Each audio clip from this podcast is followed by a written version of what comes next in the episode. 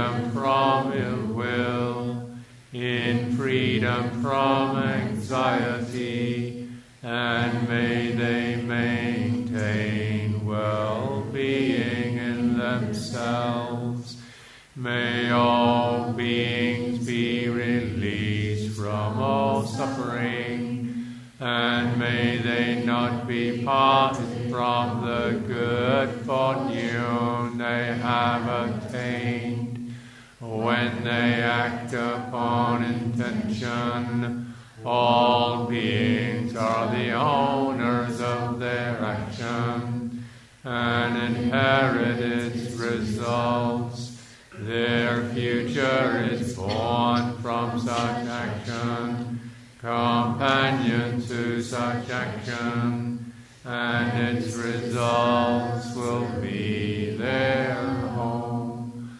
All actions with intention, be they skillful or harmful, of such acts they will be the end.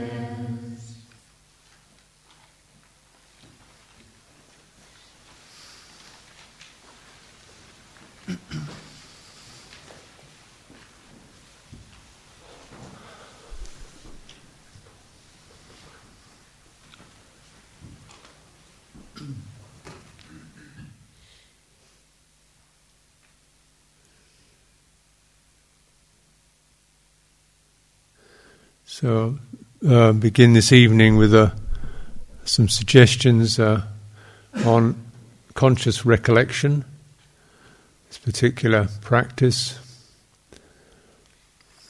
And this is where we use the faculties of, I've mentioned them, vitakka, picking up a topic, an object, a concept, thinking mind, naming something plucking something out of the vast, you know, realities or possible realities that we can attend to, picking one particular thing. And then vichara, the ability to take that concept and turn it into a percept, which means we get a felt impression from it. Take it, an idea in your mind, concept, simple thing, and you place it into your heart and you get a you handle it, you get a feeling, a felt meaning comes out of it. Yeah. Actually, it's probably a lot simpler than I've explained it, but because we do it all the time. You say, "Oh, Uncle George," and you go, "Uncle George," and oh, and you get this little guy with a moustache and a friendly smile. Concept, percept. Along with that percept of Uncle George comes whatever mood or feeling comes up with it. Mm. If you've got an Uncle George, that is. so that's vitakka vichara. Once it's there, you can kind of contemplate this mood of Uncle George and how you feel about it, and make you know distill all kinds of pleasant, hopefully, or unpleasant, but uh, moods out of it. But in this particular exercise, we're looking for that which um, is supportive uh, for uh, reflection, mm, you know, for, for encouraging, strengthening the, the heart. Mm. And uh,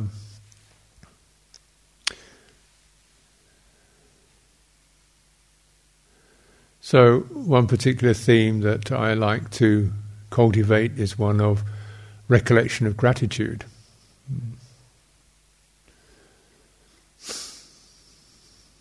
Gratitude is a lovely quality.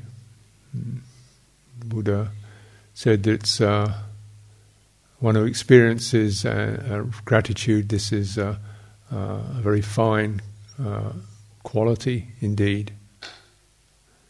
Sometimes rather rare, because we can generally think of all the things that didn't go right and kind of skip over the things that did. So, conscious recollections of gratitude. And we might just begin with, uh, uh, you know, today. Or perhaps, perhaps no. Perhaps we might begin with something longer term. Just recollecting, bringing to mind our own birth, just that recollection we've been born, incarnated,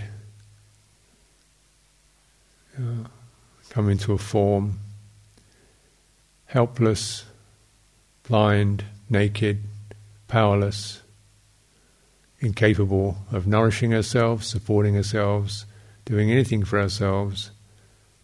And several people helped to get us born, and several people, at least one, was a major act of nourishing us, feeding us, bringing us up, looking after us, protecting us. So, a mother or a father or both.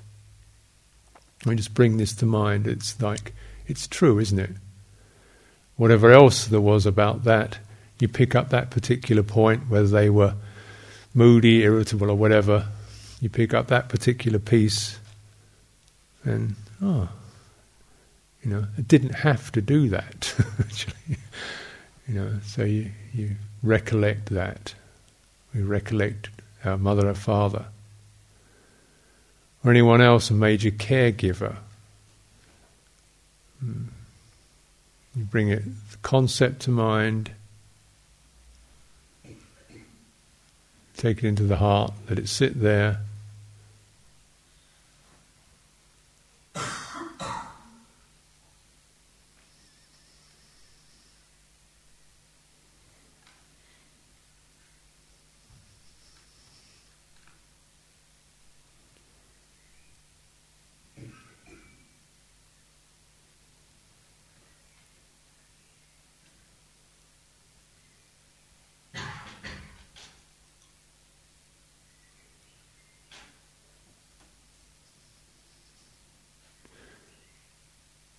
It's helping us to recollect how our lives are so interwoven with others. A sense of mutual dependency. We have been supported, born, nurtured, moulded, educated, fed, so forth by others. Whatever harm others have done us, still, you know, we've had the major gift of this, we have this. Everything else is kind of secondary to that, actually.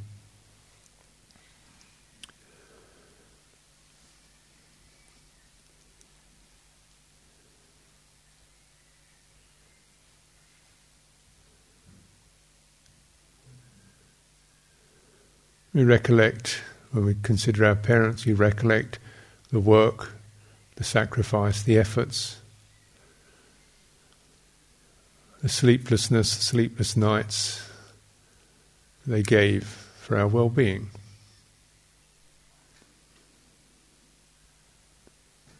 Hmm. As we recollect gratitude, we might turning it over, consider maybe someone who does not neglect that, does not forget that.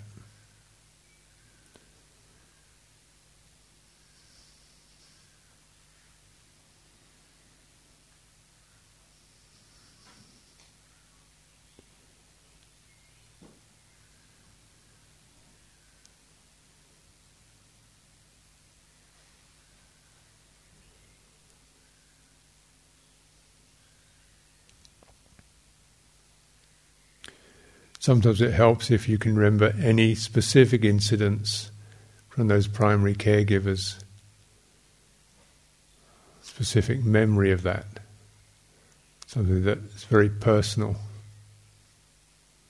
You bear that in mind. May I be also be someone who can manifest the same kind, can pass on that lineage, that transmission of care, self sacrifice compassion, generosity towards others. We've been, we've been given something. Maybe pass that on. Maybe improve it.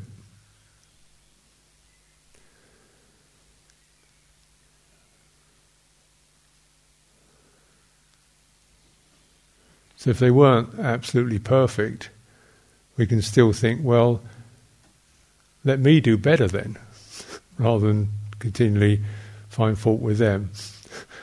you know, learn from the mistakes they made and think, how can I do better? How can I improve upon that transmission which is so important?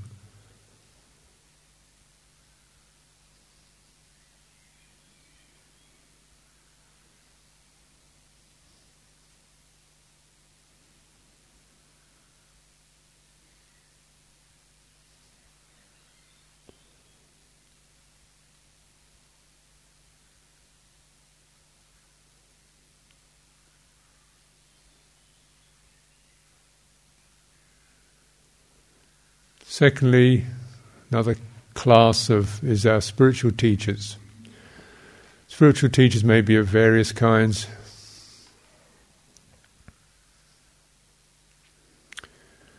Mm, what we mean by spiritual? Someone who's demonstrated something wasn't relative, not necessarily a relative, someone who pointed to a truth or reality or values beyond just material existence, survival, livelihood.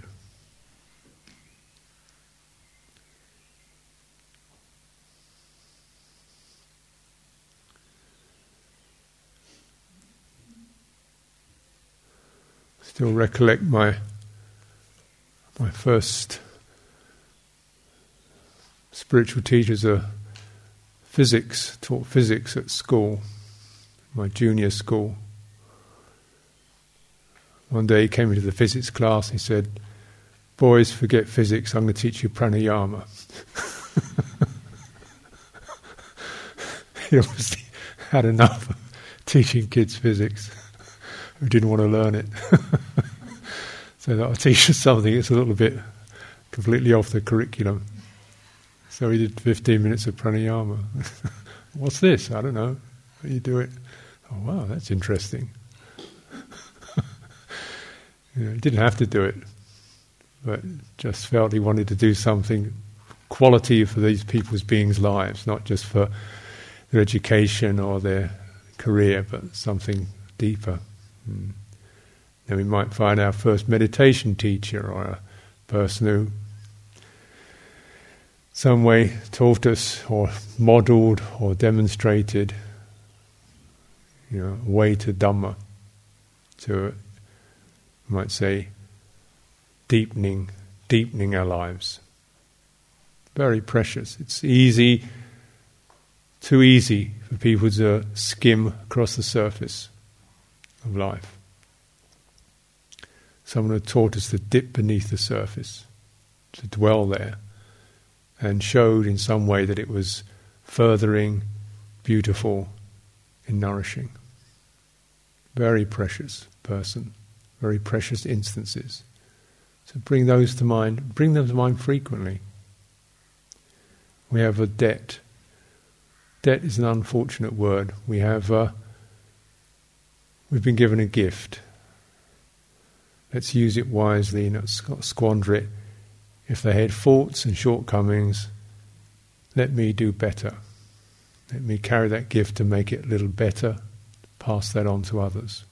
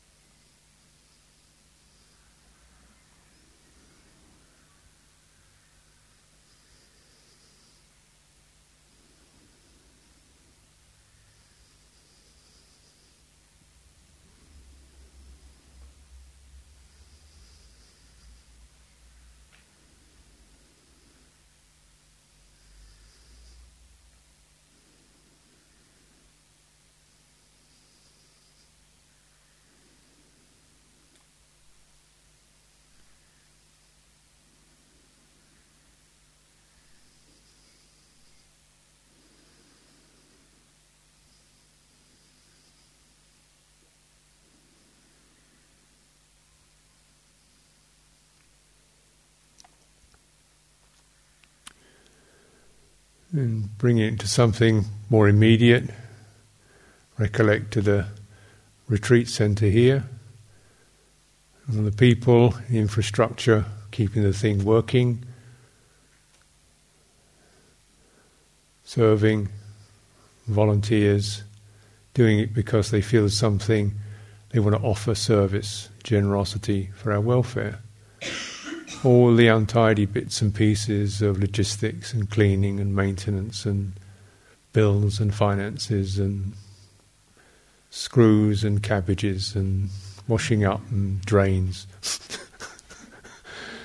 Without which life would be pretty wretched here, we'd all be busy running around, and yet we can find this place clean, open, friendly. Yeah. So I always think about ourselves all the time. You know, sense of how enriching it is for me to be amazed at the beauty of the Dhamma that I live in, not just as an idea, but as real people serving, working, just because out of love. People I don't know, doing it because they love that which is good in humans and they want to help bring it forth.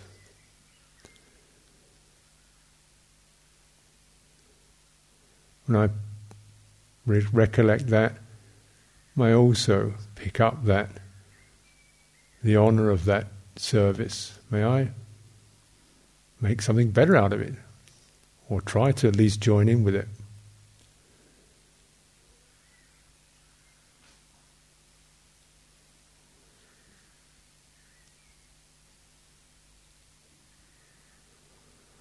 There's people in the present and in the past who established this center. from an act of faith, not really knowing how to do it, just plugging away, getting it going, keeping it going. there's a whole lineage, isn't there, really, of thousands of years of all of this. So big we couldn't really recollect it all. Vast wave of it. And I have the fortune to be able to receive some of that.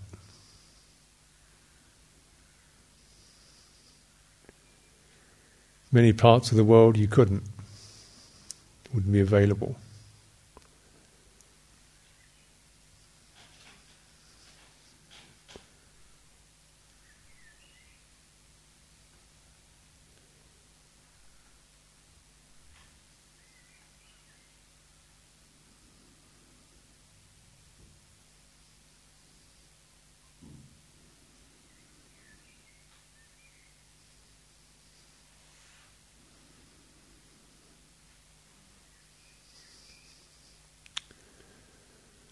Make it something even more specific just today, or the last day or two, perhaps even just today. Has there been one act of kindness, courtesy shown to you today? Yeah. Even a friendly glance or some act of kindness or courtesy of showing, of recognition of your existence, and of trying to make it easier for you, make you feel befriended, welcome, shared. You know, there's something you can pick up today, recollect today. That didn't have to happen, wasn't guaranteed, and it was just freely given. Try to do this every day. Something.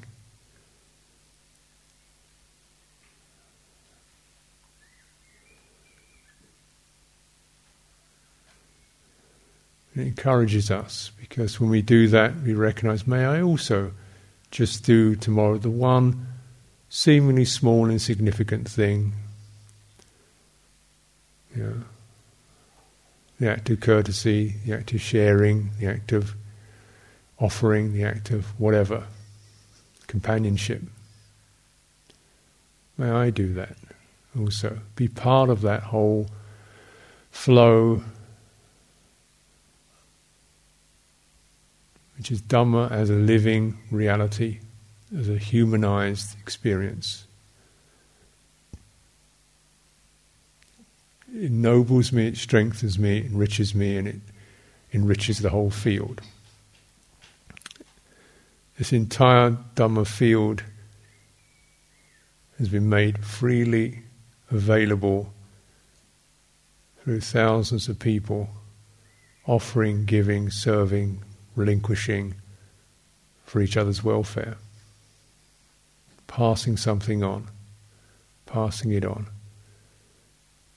Now, today, this moment, I can pick that up, I can taste it. What a precious opportunity. One's life is blessed. May I also be part of that.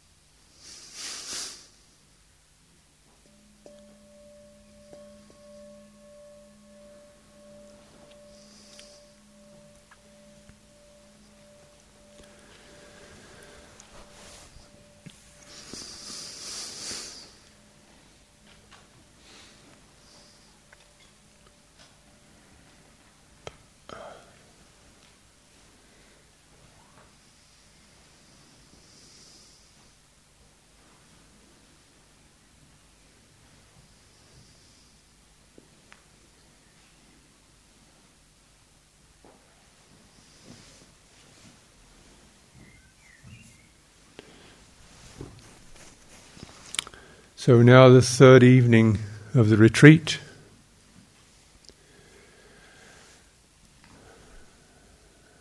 Something magical about the the third evening, the third day. People who teach Tenyo retreats always say it's the third the third day.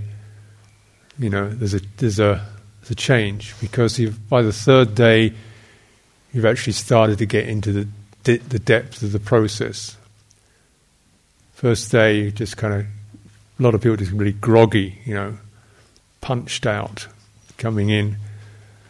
Didn't hear the first talk, zonked out. Didn't hear the second talk, zonked out. Somewhere in the second evening, somebody's out there saying something. and then, oh, suddenly, third morning, oh, here I am, you know, and here this is. Stuff's, you know, process you've got into your, you've got into it. You've got you've got into it, uh,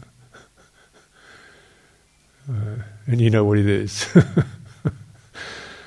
and there's this time now we have uh, the wave has arisen. You know, you, you, the, the, the tide was coming in. Now the wave of the retreat has risen up. You know, about four days or so with this, and it begins to move towards conclusion, moving out. You know, it's just inevitable process.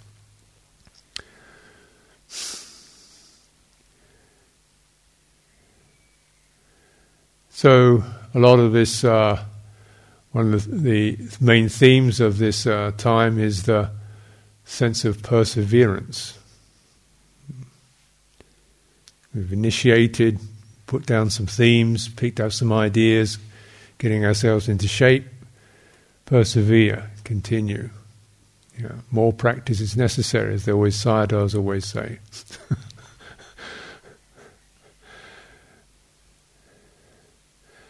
so, this evening, just to talk a little bit more about uh,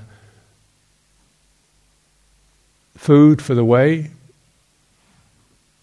strengthening, enriching for the way. Every pilgrim needs their supplies. Yeah. Needs to get your resources together. Need to spend time feeling to those resources, picking them up. So one one of those that we just touched on is this act of recollection, just recollecting our inheritance, our Dharma inheritance. And you feel, oh yeah, there's a lot of suffering around. There's also this beauty, this virtue, this Dhamma is also around. Know, don't forget that. You bring the two together. Mm. So recollecting our resources. Recollection is one way of keeping in touch so that you are in some ways you're, lead, you're leading the process. You know, your process with its aspirations and struggles and inheritances and whatever, and then you know you're saying, well, actually, remember this. Remember also when there's a leading this process, which is recollecting the Dhamma, deliberately recollecting the themes of the Dhamma, so that it brings the heart into a good aspect, into a good way of seeing things.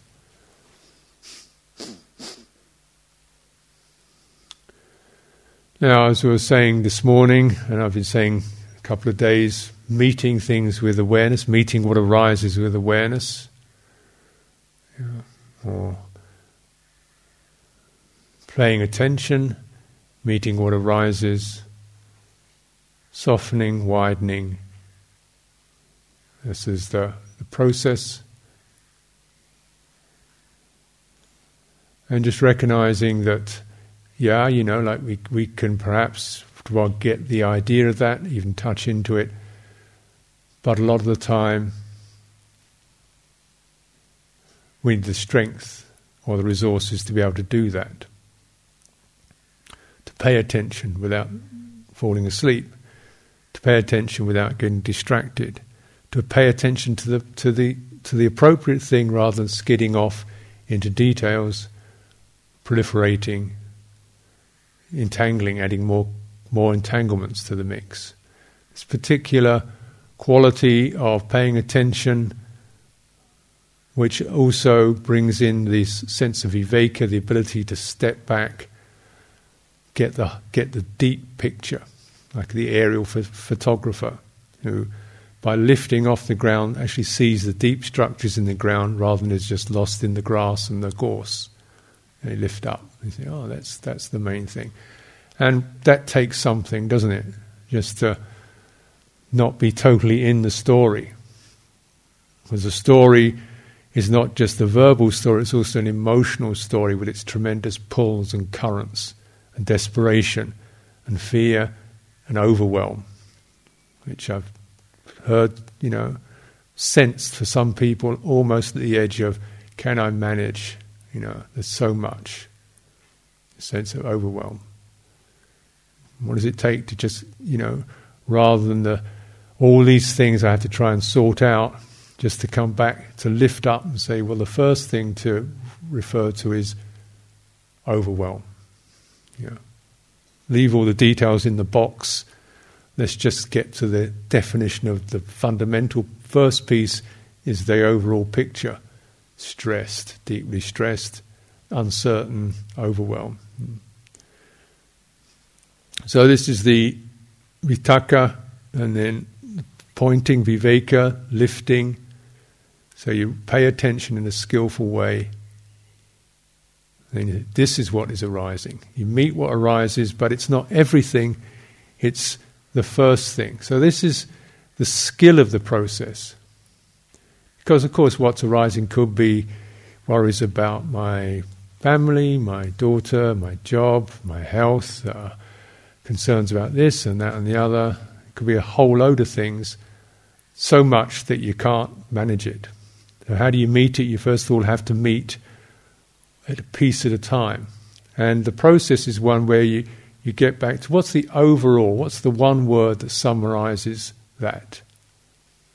It could be just, don't know if I can manage this too much, you know, tired, or something of this nature. So, so rather than all the bits and pieces about my work, my job, my career, my house, and so forth, we come to the, the one word that sums it up. This is vitakka.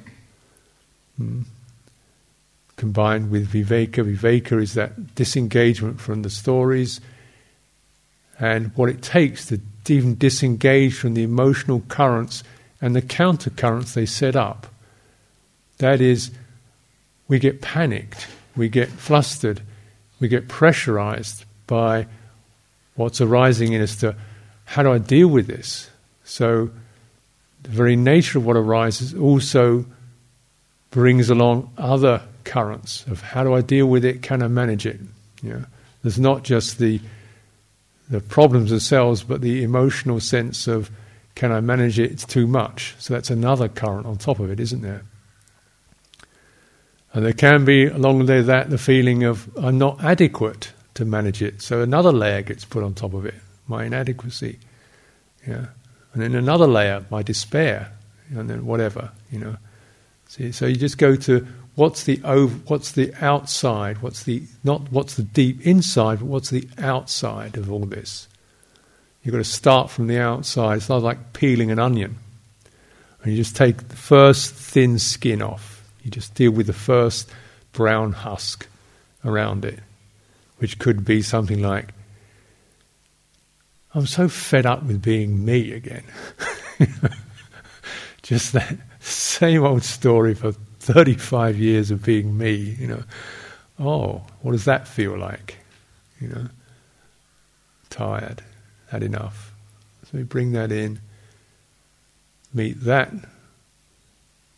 with awareness, realize it's not a me, it's not a self, it's not 35 years, it's now there is this particular emotional current which we receive, we meet it directly as it is, feeling, the, feeling that in the body, of the mind, of goodwill, of sympathy. You stop feeding the current, stop feeding the defeat. And it begins to, if you don't feed it, it begins to fade out. This feeding is something like, you know, you don't consciously feed it, but it's rather like having a tapeworm. It feeds on you. Hmm. But we do uh, allow that to happen. We have all these parasites. So we stop feeding them and they will let go. We feed them through, through not being able to or not having the resources to bring awareness to bear upon them. So, what is needed to that to do that? Say there's this quality of direct awareness, but awareness is carried through skillful attention. Difference between attention and awareness: attention is a conditioned uh, ability to focus. Say, pay attention. You can do it. You don't really do awareness, it's just innate. You're always aware.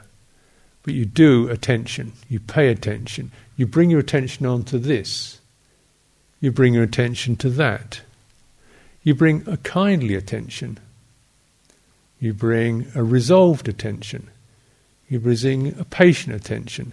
So it's conditioned, and as you understand that it is conditioned, you don't take it lightly or for granted. You say, How am I attending? Hmm.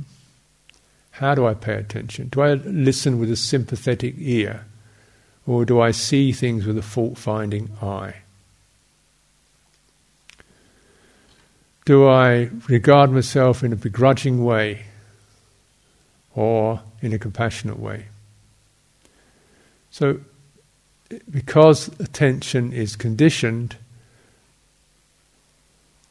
this means it's, it's always conditioned, and you've got to recognize how it's conditioned now. And you can also recognize you can change the, the conditioning. Can change that conditioning. Sometimes attention is taken not understood. It's something like, you know, it's almost a hypnotized attention. Because a lot of the time our attention is, is grabbed. You know, sights, sounds, grab it. Exciting, colourful, promising, provocative, disgusting, our attention is grabbed. And there's an industry or a culture of attention grabbing. Media, everything that wants to get into you grabs attention. And as there's more and more stuff to attend to, then the next lot of attention grabbers get louder to get over the previous ones. louder, brighter, more promising, more disgusting than the last one to really get you. And as you can get used to that, then they've got to ramp it up a bit more. Think, you think this was bad, look at this one. You think this was exciting, look at this, you know. So it goes on. So your attention eventually is like a sort of punch drunk with being stabbed, grabbed, pummeled, dragged. you know, and no wonder, you know, when you try to meditate, attention is kind of numb, really. So it's it's uh, it's, a, it's still attention, but it's extremely um, can be numbed. It can be uh, it's not flexible. It's not fluid. It's not light. It's not flexible. You know, it's just kind of, uh, you know. And naturally, for many people trying to attend to something like the breath, which is not really high impact,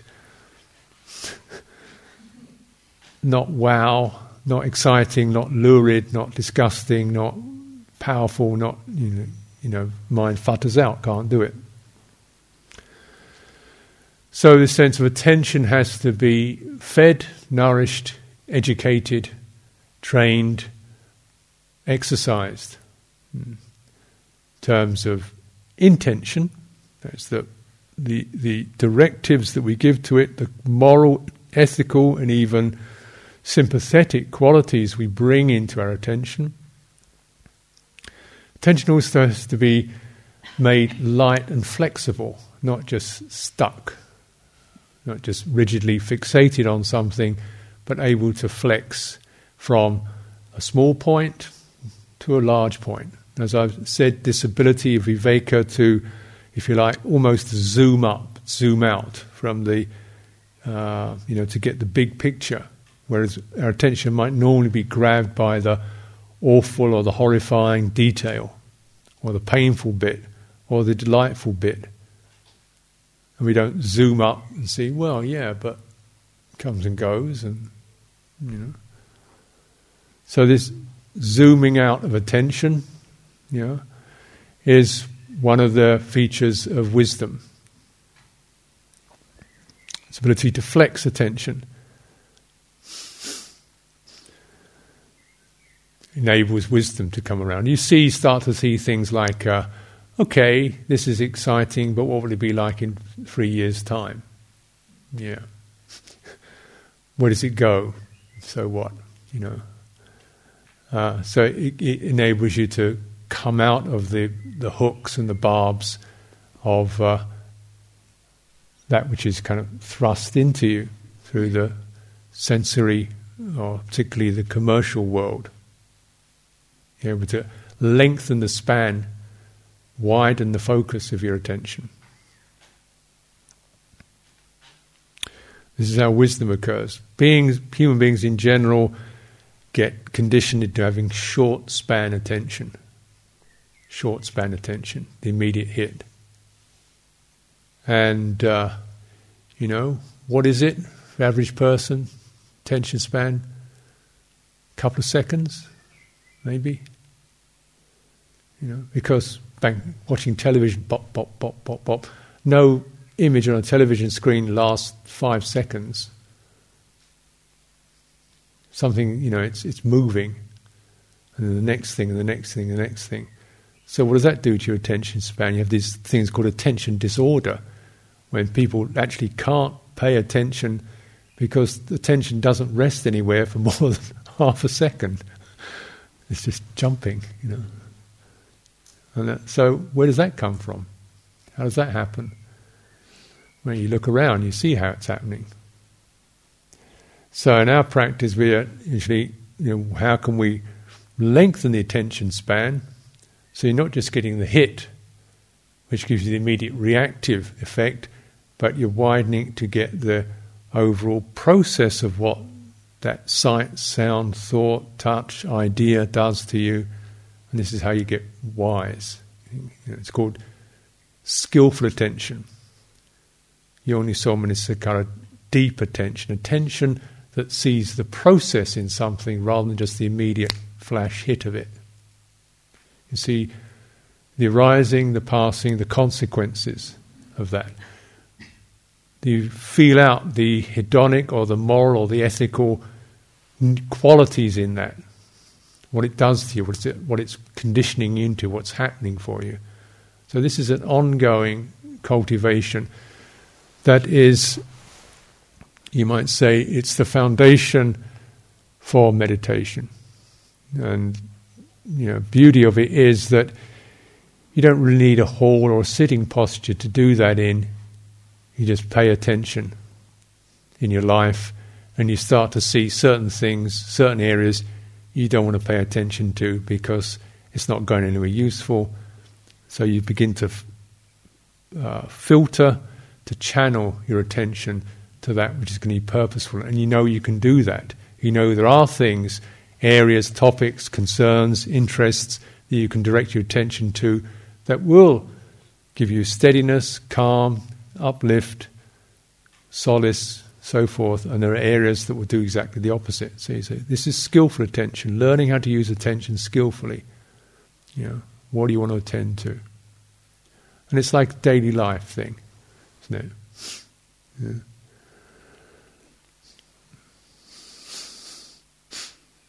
you know, on the retreat, we're saying, okay, we're putting the newspapers, da da da, the internet, books away, just to notice what, how when we put a, uh, some filtering on our attention, this is just almost standard for any retreat. Why is that?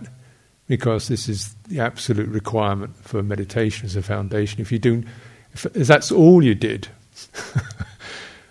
You know, if you just stop doing, you know, letting your attention be grabbed by things and deliberately considered and thought and reflected and noted that which is conducive and supportive, this itself would be an adequate and fulfilling experience. We'd see there are themes and areas in life we attend to, and that which we don't need to attend to or don't bother with. Yeah. And what's that? Now, it's not up for me to say, and the Buddha himself said, you attend to things which cause skillful states to arise, and you don't attend to things that don't cause skillful states to arise, and you fill in the details. you have to know for yourself. It, you know, there's a range in there, isn't there? Mm. But basically, what causes greed, hatred, and delusion to proliferate, and what causes it to dwindle. yeah. Why is the attending to one's breathing? Why is the attending to one's heart? So, what I'm saying is that this uh, awareness has to be carried by something, and it's carried through the process of attention. We pay attention, and we know how to pay attention. Yeah, and that also there's a subtlety in that, how to pay attention that's kind of soft, like not intense. Now, again, you know, retreat, intense practice. I don't know about that intense stuff. Life seems intense enough already. Maybe just looking at that, like how can it be just a kind of slight, maybe a softer focus could be helpful. What I've certainly found in my own practice in the last decade or so, just having a wider field of attention rather than, than microscopic focus, something that's a little more wider, um, helps to. There's an energy that goes along with attention. Now, if you notice, and it's not, it's, you've got to see when it's skillful and when it's not skillful, that the narrower your attention is, the more intense that focus is, the more intense the energy is with it. Mm-hmm. The wider it is, the less intense it is. Now, intensity isn't by itself good or bad, but know it, that's what it is. So if things feel too intense, widen your focus. Yeah. Walking, sense of just walking through space. If things in your own heart and mind are just feeling too much, too present, too on top of you, walking, widening your focus, feeling your body moving along through the, through the space as you're walking along. You know, and letting things just steam off, hmm, steaming off, letting things the, the heat steam off. Hmm. This is, uh, you know, it's a little bit of very pragmatic, earthy, sane wisdom how to get on in a retreat when things can get pretty intense times. It's certainly not the case that intensity is the answer or intense focus is the answer. There are times when that's suitable, there are times when you just want to be wide. And I would generally err towards the times towards taking your time with things, giving it more space. Don't be in a hurry. Find your own time. Don't be pressurized into getting things sorted out and finding answers. Don't have your attention something that's still got that softness, that openness. And that softness and openness, we're also able then to begin to pick up other influences. Say, you know, gratitude, for example. When you're really intensely focused on your object, you, sometimes you miss out on larger field effects that are supportive. The companionship of others, the mutuality of our predicament, the mutuality of our support. Suddenly, you know, you widen your attention, you begin to pick up those nuances. Suddenly, you find you've got a lot more resources. You've got a little more sense of support and strength and encouragement to persevere. This is pragmatic. Yeah, and this is really, you know, as we come into the mainstream of the retreat, it's pragmatism, how you're going to row your boat for the next few days that's the important thing. How are you going to do it? How are you going to keep keep going and make it furthering and enriching.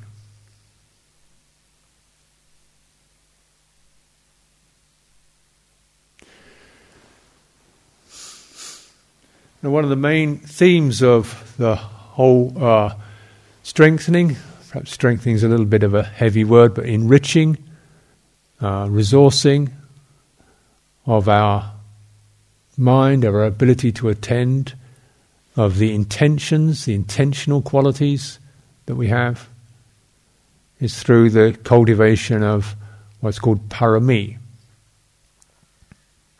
This is a nice little list of, uh, of uh, you'd say, intentions and practices, of dynamics, of sankharas. And I'll get back to that word again later on, but it's essentially things that we do. And uh, attention and intention, these are, these are sankharas, they're things that we do, or things that are done, they're dynamics. And dynamics need steering and guiding, and because they're dynamic, they're not fixed, they're not static. You keep them going, and you keep, can keep enriching and enhancing them. They're of the nature. Uh, they're like they're, they're like organisms. You know, they're they're, they're uh, intrinsically processes. They're feedable. They're sustainable. They're that which can develop. They're not locked. They're not frozen. They're not static. Yeah, and a way we want to keep them going. And uh, the parami are ways, fairly simple, obvious ways to keep the Dhamma process, the dynamics, going, to keep strengthening them. And there are also things that we can do most all the time. Hmm. First of them is, is generosity. We can be generous. Everybody knows what that means hopefully we all recognize it's a good thing, it's a beautiful thing. When someone is generous to us, we enjoy it. Uh, we enjoy it. Why do we enjoy it? That's interesting, isn't it? We like to do it. Hmm. We enjoy it. It's good and we enjoy it. It's not, oh goodness, another bit of generosity I've got to do. It's not generosity. Generosity is this welling up. We enjoy it because there's a feeling of the generosity enriches us. I can bestow. And it touches, we feel we can touch another person with that in a beautiful, non demanding way. And that inc- increases our sense of mutuality.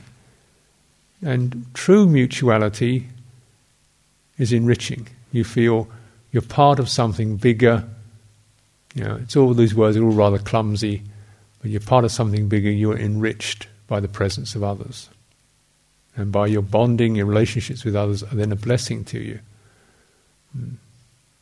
And dana, generosity, is maybe the first step of that. It's interesting that uh, when, you know, perhaps if a newcomer or someone says, What's, what's Buddhism? What's, what's Buddhism? What's the beginner's Buddhism? People say, Oh, Four Noble Truths. Um, yeah. Nibbana. Mm. Not self. Um, there's no self at all. Uh, no God. Mm. Existence is miserable. no self, no God, existence is miserable. And people like this thing. I want to do it, you know. And it's all impermanent and suffering as well. This is Buddhism. You know, Buddha didn't teach that.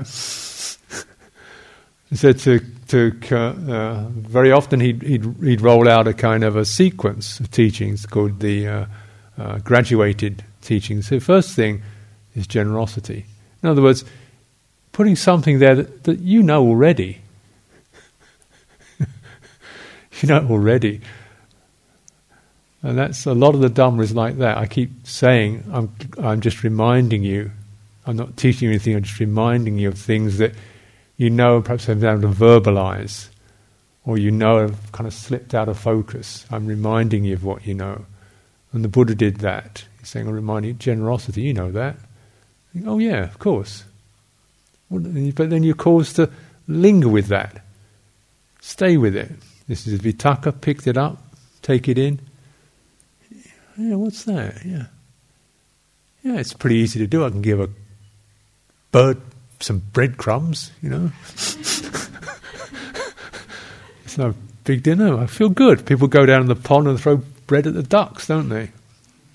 And ducks aren't virtuous, moral, kind, compassionate, anything. You just like feeding the ducks because it's innocent, it's free, it's a little bit of something to benefit from that. We like that gesture. Not difficult. So Buddhism begins with feeding the ducks. so next time somebody asks you, tell them that. Forget this miserable existence and not self stuff. Why does it have to begin there? Because it, it takes us into the heart. And Buddhism or teaching of Dhamma has to begin in the heart, to find your heart. Yeah.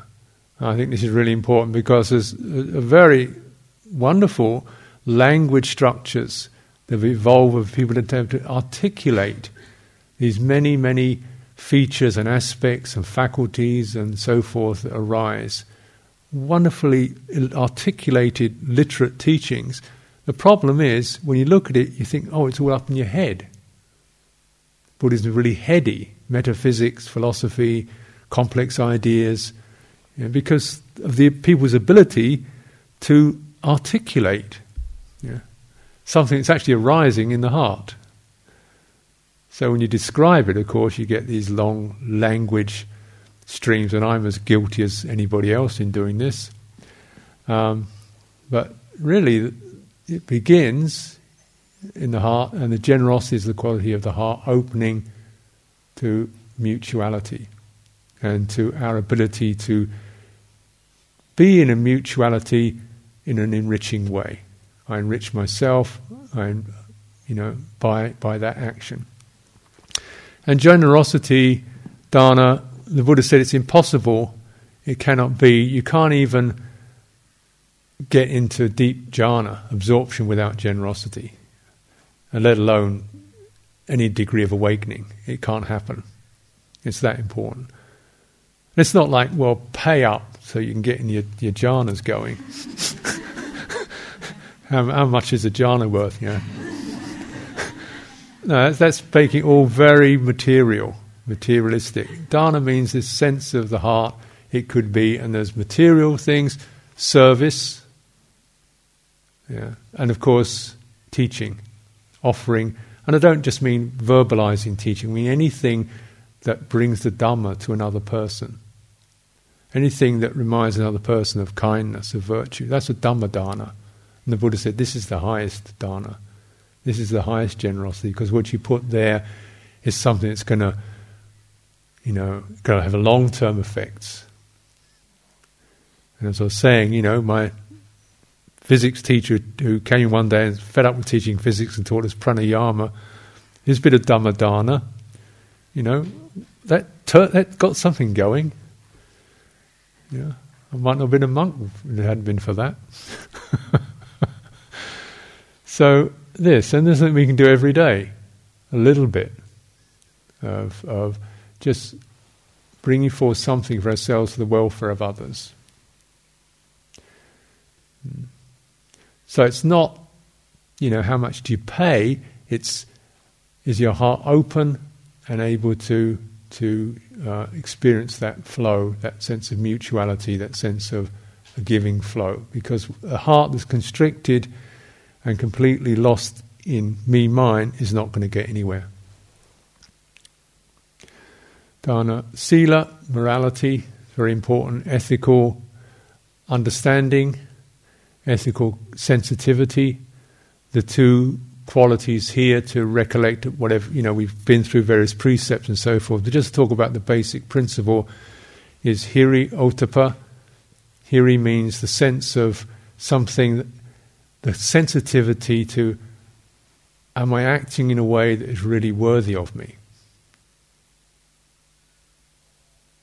Am I acting in a way that's actually cheapening or do I acting in a way that I feel is really worthy of me? That's that sensitivity. Hmm? Ottappa means I'm acting in a way that is respecting others, is respectful of others. And a real feeling of concern and uh, danger and maybe even shock if I'm not. You know, I said something pretty stupid then. And it's not just going into a blame thing, it's just recognizing how this mind thing can just wobble.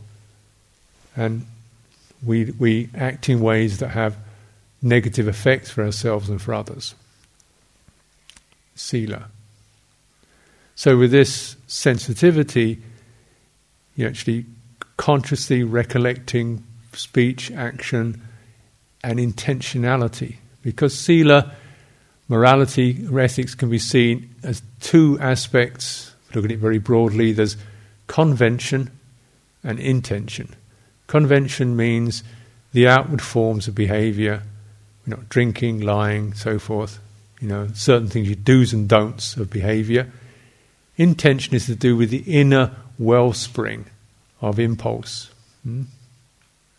So inten- we can let we can write a list of conventions, five precepts, eight precepts, ten precepts, hundred precepts, rules, laws, and so forth. You can have all that, and yeah, that's useful.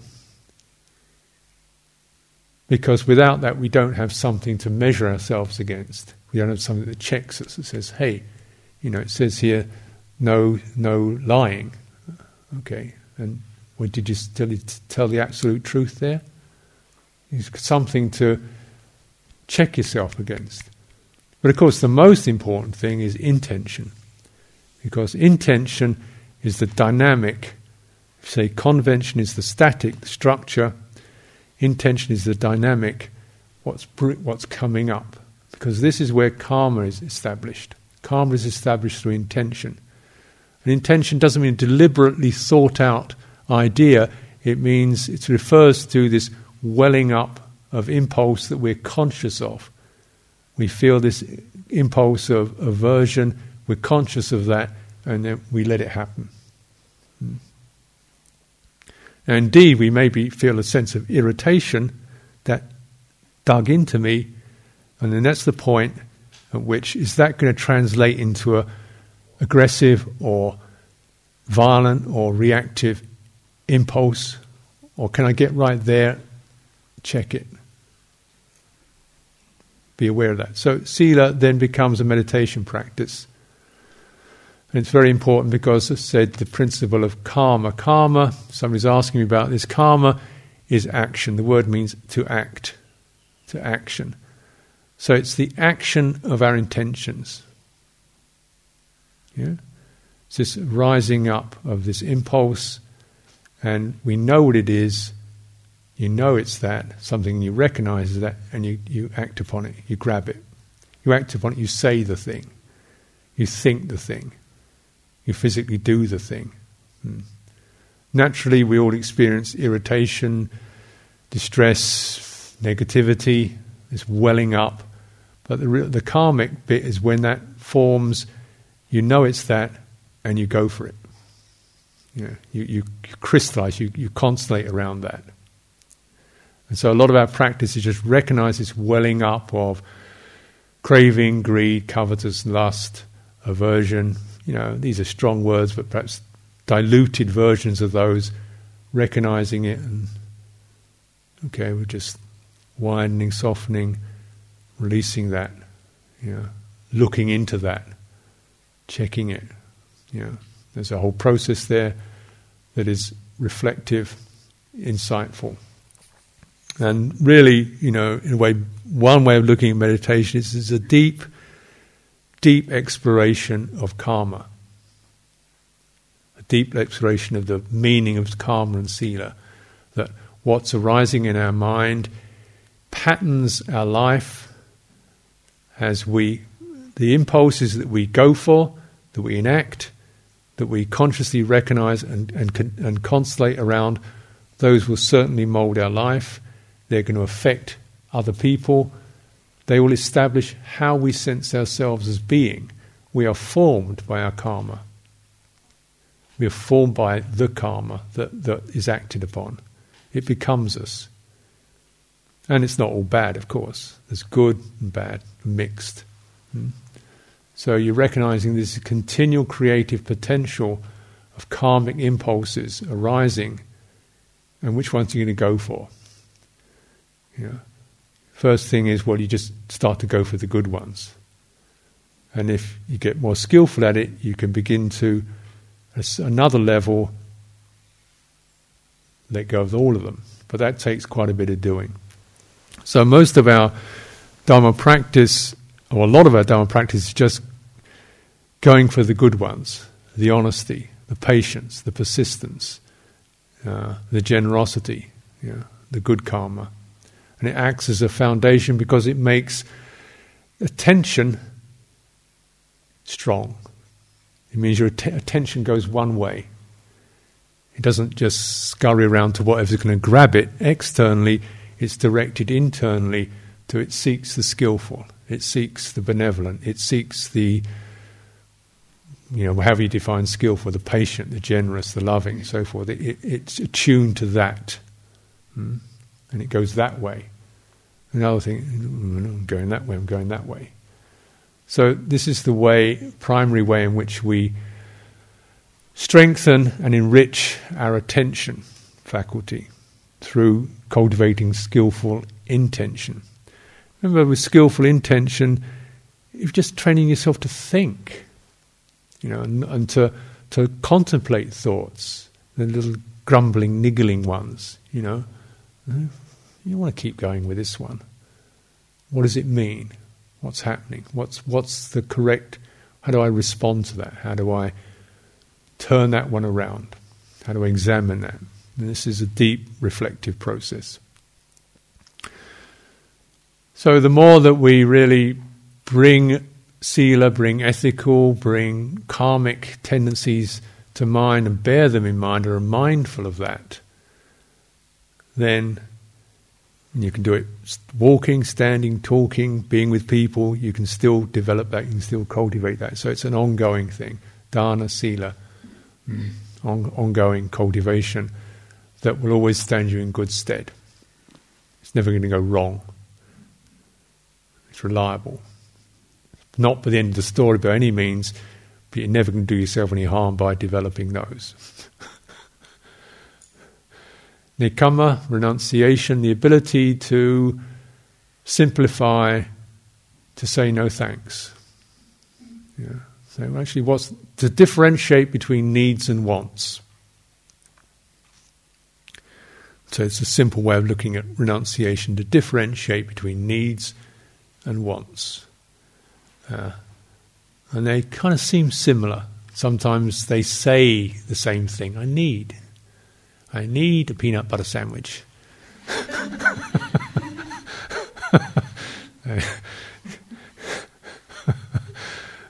but actually, needs are deeper than that. They say, I need nourishment. That's true. So, you know, needs are much more general and simple. Wants are always more specific and and uh, uh, changeable. Like nourishment is a constant, a continual, ongoing need. Peanut butter sandwiches, after the first three or four, enough, you know. so that's a want, isn't it?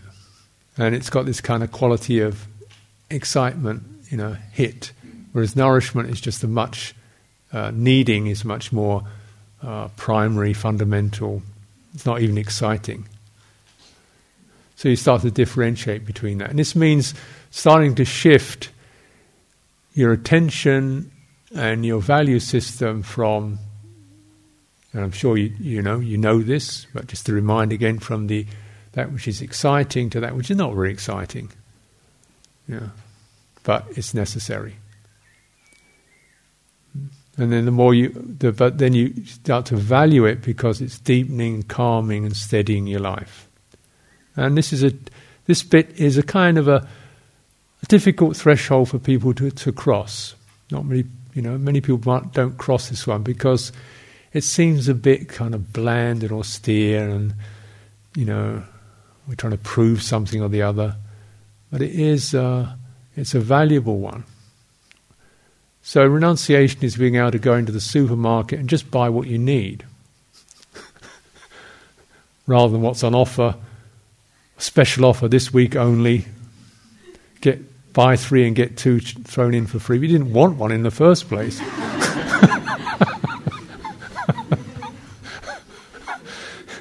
and have a new doodad to stick on your car or your dog or your hair or something or the other. Uh, do you really need this? But it's kind of like interesting, gimmicky, fun, so we'll go for it. You know, I think, is it wrong? It's not wrong. It's not bad. It's just, you know, it's just clutter. It's just taking us away from the, the deepening process. So, and this is where you find your own way with this. But just also sensing with renunciation is a certain dignity that it, that it grants us. Like, yeah, I'm okay without that. I, yeah, I've got enough. I'm okay. And to say enough, that's enough, is again a rather rare expression in the human realm. That's enough, thanks. I could have more, but that's enough. And cultivating it, learning to put things aside, not out of aversion, but just to have that feeling of simplicity, the contentment of simplicity. Again, it's you know we can say it's not always so easy, but you look at little ways in which, as I say, you know, going to the supermarket, see a special offer, really must at this. It's only going to last for one week. It'll save me 50 quid. If I spend 50 quid, I'll save 50 quid. How's that? you know, and you get in the heat of all that and everybody else is buying one, it's a rush on. Just say, look, just step outside the supermarket for five minutes and stand on the pavement and let yourself cool down. Think, do you really need it? Then, if you really need it, go back in again. You know, it gives you that chance to take a break from it.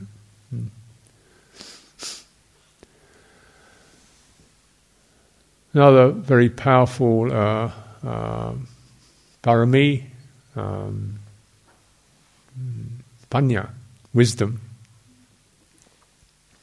Wisdom is the ability to discern one thing from another. So everything has wisdom. Consciousness has wisdom because you're able to distinguish night from day, black from white, sweet from sour, heavy from light. You know, it's that sense of this is this and this is that. You can hold the two together and you can sense a difference. That is the that's the basic bit of wisdom. Yeah. It helps to stop the blur mm, effect. So you develop wisdom, and uh, very word wisdom in English sounds a little bit academic, but you might say, uh, you know, you see a craftsman, or a craftswoman, her fingers are wise. She knows about weaving. He's a silversmith, he's got wise fingers. You try and do it in your kind of clumsy mitts. Their fingers are wise because they know that they really know their topic. Their fingers know the wood, they know the wall, they know the silver, they know the tools.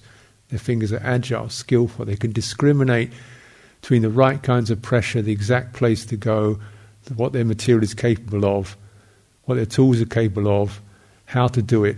They've got wise hands. Yeah. So that's one example of wisdom. It's not academic. Mm.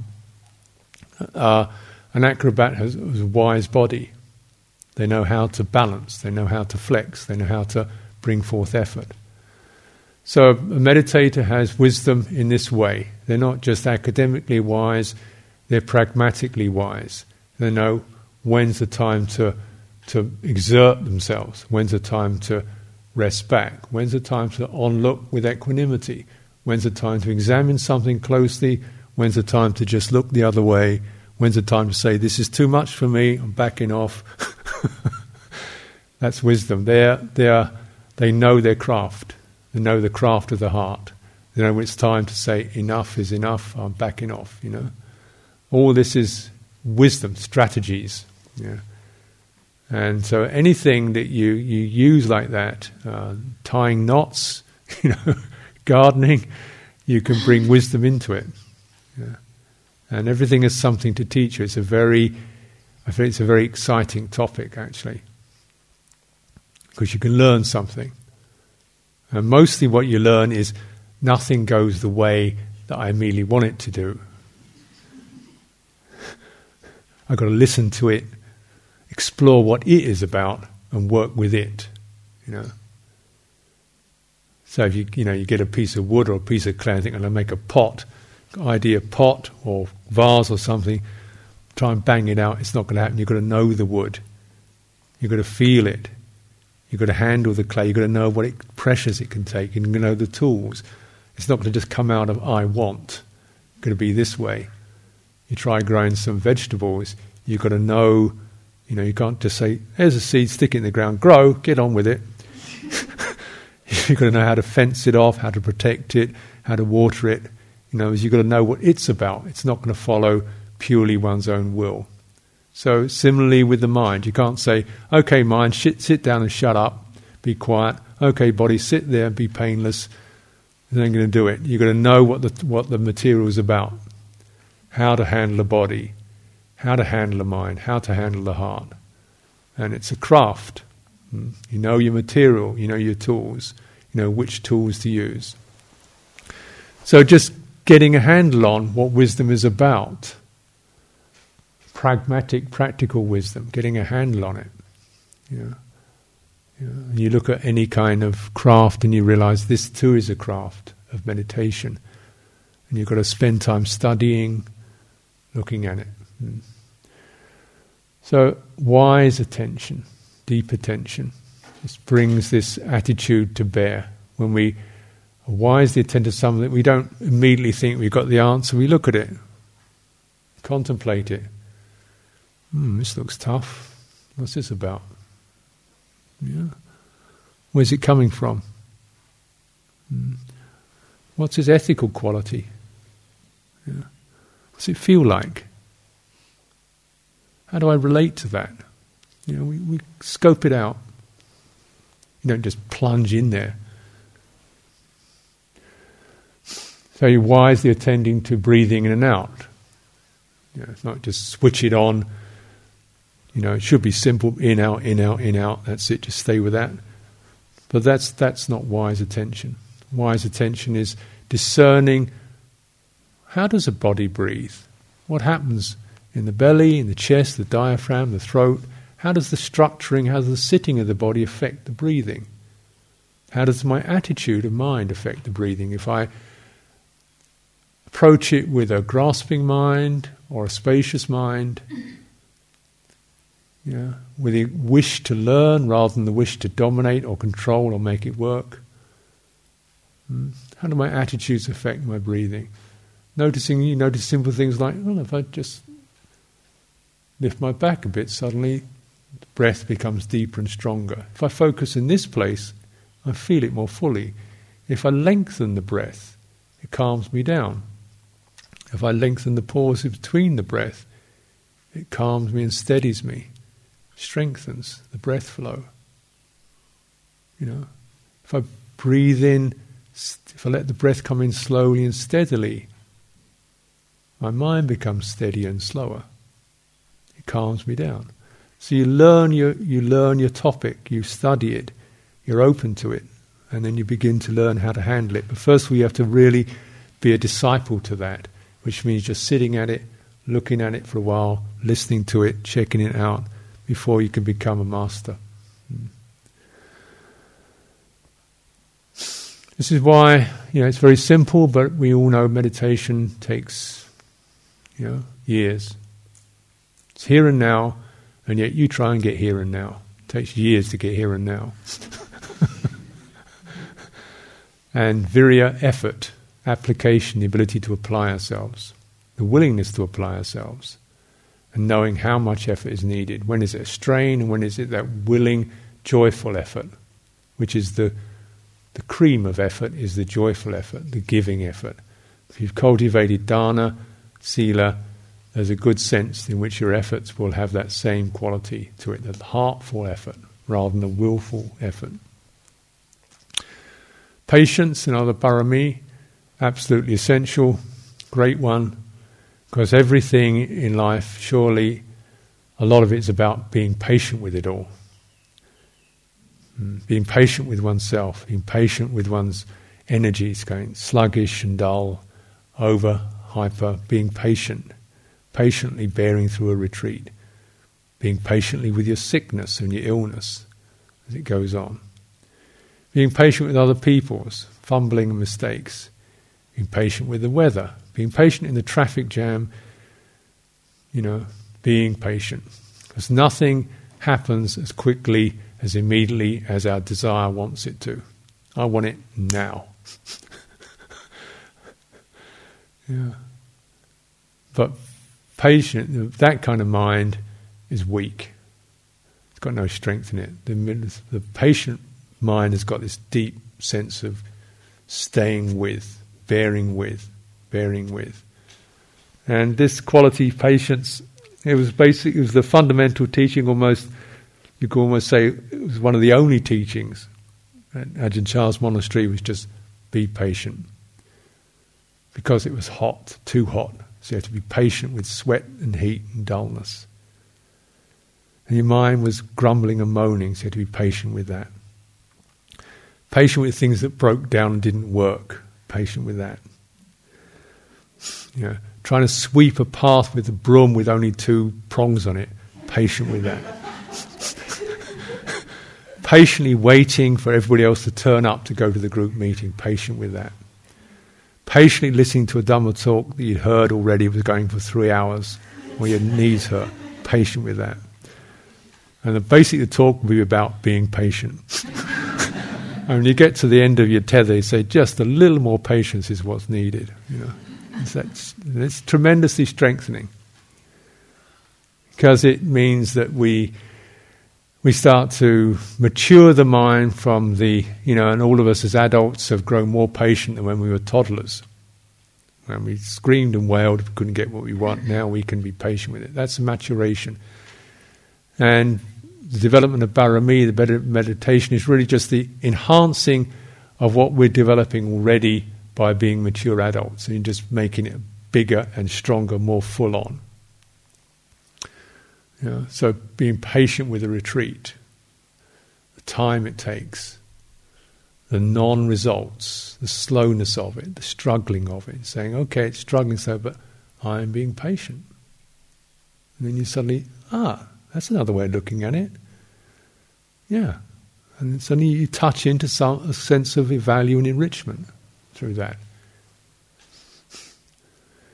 You know, I want the ecstasy. I don't want to be doing the washing up. But actually, washing up is better for patience than ecstasy. Do a lot of it. Uh, other parami, running out of time here, but uh, commitment, adhitthana, ability to make a commitment, stay with something, even when it goes makes difficult, and it, you know. So after the wedding comes the marriage. After romance comes the long haul, which commitment is necessary to go through. Otherwise, you, you don't learn because the first time it goes, you get to the tough patch, you jump ship. Commitment is a sense of, when it comes, it becomes more apparent when you begin to realize processes are bound to go through their rough patches and their smooth patches and their rough patches, their smooth patches. I can't bear it patches and it's lovely patches. And the commitments just go through all of it. And then you become less mesmerized by the ups and downs and more focused on the strengthening the patience, the commitment, adhitthana. You can do small commitments. You can say, okay, I commit for this week eight precepts. Yeah.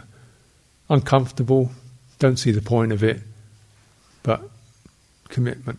Just because I, you know, it strengthens me, doesn't weaken me. Know, commit to say for, you know, for this day, I'm not going to read anything. Once a week, switch my mobile phone off for an hour or an afternoon or a day. You know, So you can make these small adhitthanas, but every time you make one, you're still re- reflecting, remembering that quality that you have say. You have the say. Yeah. You can switch the thing off. You have the say. You can also commit to, I will sit for one, once a day, like it or not. You know, and you can make those commitments. And there's a, there's a sense in which you, you're starting to take ownership of, of what you're going to be attending to, what your life's going to be about. Uh, let's not forget loving kindness, the wonderful qualities of, of uh, all embracing loving kindness, yeah, not allowing the mind to move into ill will. And here, perhaps it's important to remember it's not just the magnificent beauty of the loving act, the act of true goodwill, but the long term, low grade sense of not allowing the mind to go into ill will no matter what. And that's the, that's the real test. Certain beings, loving kindness, you feel them, you immediately get a sense of loving kindness and, and respect and admiration for. You know, not difficult. But to have that constant ongoing sense of, with that mean, grumpy person next door, I'll experience compassion. You know, not let the mind go into that. Yeah. So, as the Buddha said, uh, famous parable, if uh, bandits catch you at the crossroads and tie you down and saw your legs off with a double handed saw, and your mind moves into aversion, you know, I don't see you as a true disciple. so put that one in there. Are they sawing your legs off? if you're not sawing your legs off, it's going to be a, it's going to be a cinch. It's going to be easy. because if they are sawing your legs off, getting uptight about it's not really going to help, is it? it just makes it worse. it's only a parable. Of course, let's not forget honesty, satya, parami. And honesty, truthfulness means the ability to both speak the truth and to see things truly as they are. Speaking the truth is something we have some, it's a convention, it's also an act of intention. It's easier to fudge things a bit, but to be able to say the difficult thing, you know, just to be honest, not to be aggressive, not to prove anything, not to demand anything, but just say it's like this now. Yeah. Yeah. That's the way it is. Truthfulness. And then the more you are able to tune into truthfulness, the more you begin to perceive things as they really are. Yeah. You begin to perceive things as they really are. Because your mind is keen both on manifesting truthfulness, therefore it's keen on perceiving things as they are, not on things as you'd like to see them or you don't like to see them actually as they are.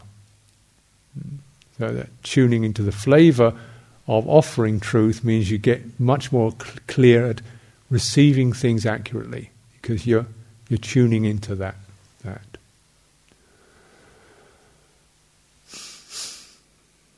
Truthful about yourself really truthful. Doesn't mean, okay, this is going to be get the dirt out.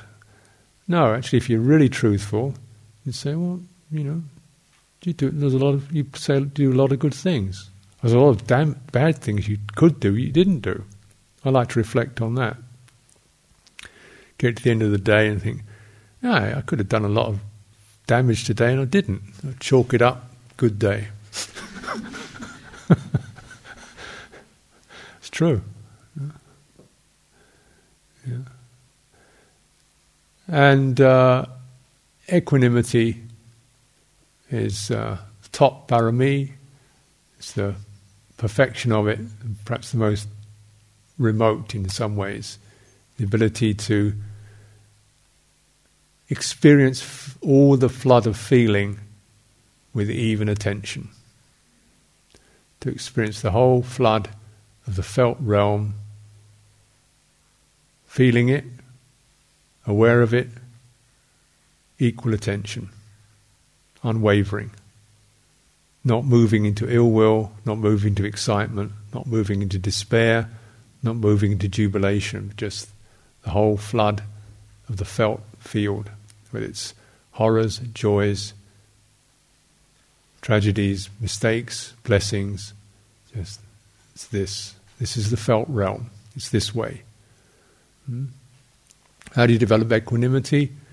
Well, perhaps the easiest way is to be patient. There's patient and wise. If you're patient and wise, you stay with something, commit to it, which is which is the commitment is the parami that doubles the strength of everything else because it means you persevere with it. Mm. So persevering with patience, you begin to see, you know, here I am bad, here I am good, here I am aspiring, here I am giving up, and you go through all these different currents and waves to eventually it's just it's this. You know, it's this. And when it's this, your energy is no longer invested in these particular changing forms, but into holding the space, you might say, holding the realm of feeling with even attention. What we do, of course, we do, or we incline towards doing, the good, the true, and the beautiful, but we're able to receive the whole lot hmm, and not get reactive and rattled about it. So, this again is uh, to do with understanding karma, cause and effect. Karma is the causes, the origins, the impulses, and what's called vipaka is the results. So, here I am, I've inherited certain skillful results, certain unskillful results. I have an inheritance that's mingled and mixed. It's like this. This is about as good as I can be now because of karma vipaka. In, this is my inheritance. There's the good, the true, the beautiful, the confused, the addled, the misguided. It's like so. This is it. That's equanimity. It can't be other than this. Now, it's acceptance, isn't it? And in a way, although this kind of sounds like a very far out parami, really, you know, every time you come into meditation, you've got to re- you've got to come back to this. This is about this is as good as it can be now. This is this is as good as you can be now. right now, the next moment, of course, you, the doors open, you know. But now is this. There's nothing wrong with it. Yeah.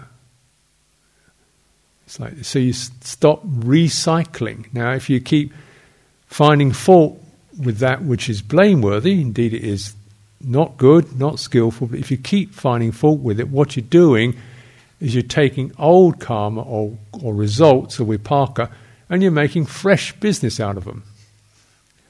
Yeah? You take the old stuff, you get into it, you remember it, you bring it over, you mull it over, you churn it out, and you're making some new stuff out of it. You're reheating the old goulash instead of chucking it out the door, getting some new stuff. So, you know, nobody's squeaky clean, nobody's table is clean. So this is, a, this is it now. So, you, you know, you don't want to keep, with equanimity enables you to have that acceptance, which is not indifference, not an irresponsibility, but it's this now. So stop rehashing it and making a self out of it, making a fixed person out of it. If you do this is the karmic mistake. You know, the big mistake of karma is we make a self out of what are impulses, feelings, perceptions, moods. We make somebody out of them, and that's that's the that's the ignorance bit that keeps the whole karma vipaka cycle going.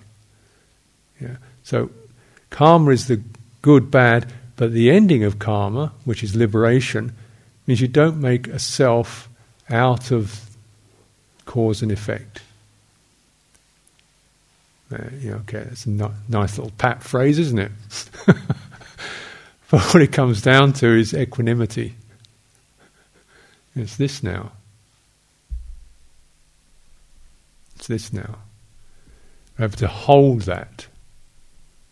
Hold that. Now, this is where awareness be, be, is really held in purity because it's not wavering into regret, into hope, into despair, into should be, into got to make it work. It's this now.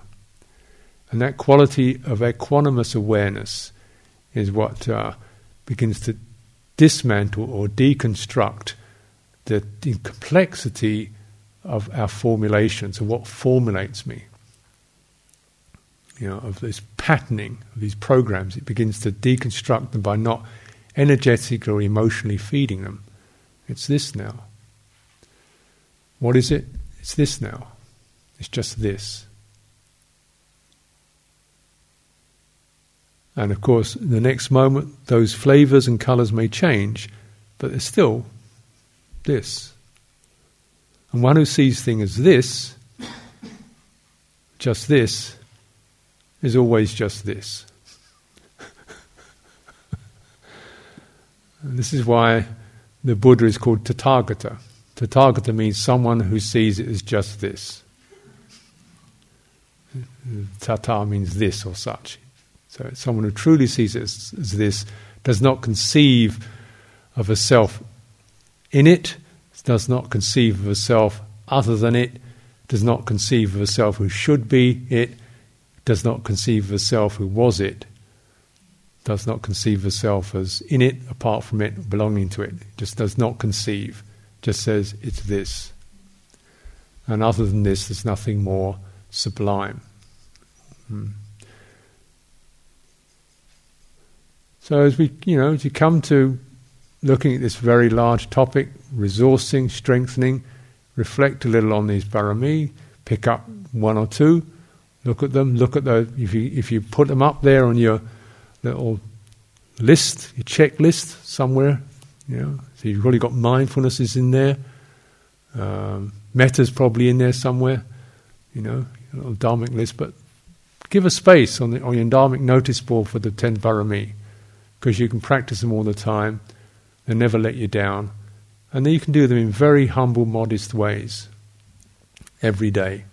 And that's going to be your long term strengthening and resource. Yeah. If you couldn't do it, the Buddha wouldn't have taught it. If it didn't do any good, it wouldn't have taught it. But because you can do it, and it does you good, it's presented as an offering. Yeah. Anyone?